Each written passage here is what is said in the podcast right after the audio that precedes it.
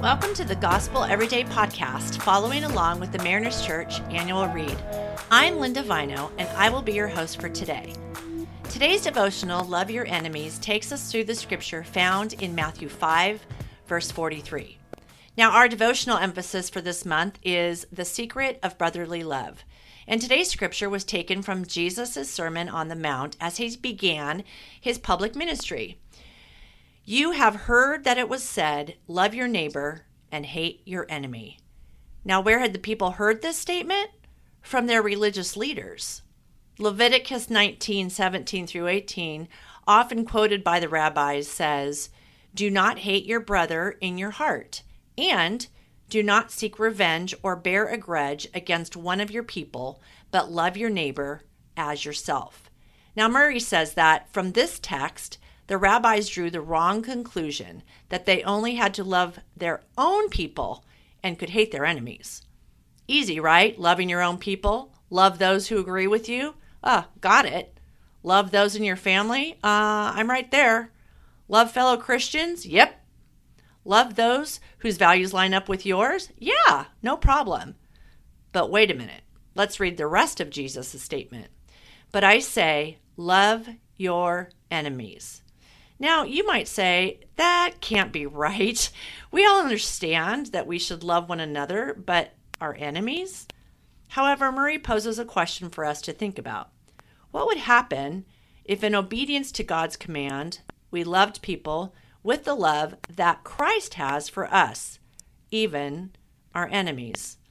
Now, of course, Murray acknowledges that this would require much grace and cost us time and trouble and serious prayer, and I would add to complete change of heart on our part. Let me pose another question Who are our enemies? We need to look no further than the Old Testament book of Psalms and read some of the Psalms of King David of Israel. He was truly the beloved king of Israel. He was revered to this day, but he had his enemies also. In Psalm 54, David laments, Strangers are attacking me. Violent people are trying to kill me. Can you identify with King David? Is there someone in your life who's verbally attacking you at work or school or church? Jesus is telling me to love them? Ah, that's a tough order.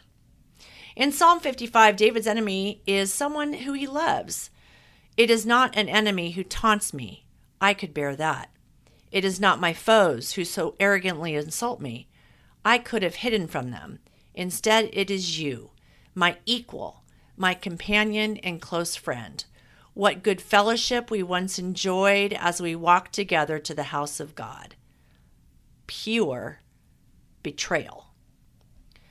Jesus knew what it was like to be betrayed by a friend. Remember Judas? And what about Peter, the disciple who answered Jesus' question?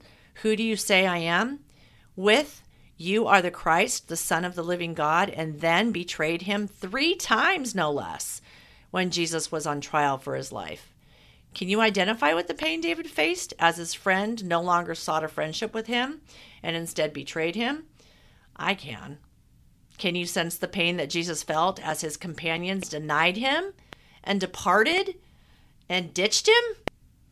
Has that happened to you? Has a beloved friend become your enemy? Jesus says, love them. Have you ever been accused by someone of doing something that you didn't do? I know I have. David did. My enemies try to destroy me with lies, demanding that I give back what I did not steal. It says in Psalm 69. Have you ever had someone tell lies about you or gossip about you? Yes. These are some examples of the enemies that Jesus calls us to love. The next question might be rattling in our brains is how do we do that? How do we turn the hurt in our lives perpetrated by others from hating them to loving them? The answer is by Holy Spirit empowered prayer. Hating someone while praying for them is impossible. And as we enter into the very throne room of heaven in humility and trust, God's Holy Spirit, over time, will remove the hurt and replace it with a desire to see those who were our enemies as people who are hurting just like we are, together, navigating life. Now, we are all part of the human race with the same need for a Savior. And by loving our enemies and praying for them, we may aid someone to step from darkness into God's marvelous light. And just like Murray's story, may we all love our Fingo too. Let's pray from our devotional. Lord, you know how difficult I find it to love some people. Please work within me until I can truthfully say that I love all human beings. It is your Holy Spirit's power, and in your name, Jesus, I pray. Amen. Thanks so much for making the Gospel Everyday podcast an important part of your day. Hit that subscribe button if you haven't yet, and we'd love it if you could take a few moments to rate, review, and share the podcast. Tune in tomorrow for brand new content. If you'd like more information about Mariners Church, download the Mariners app at your favorite app store or visit marinerschurch.org.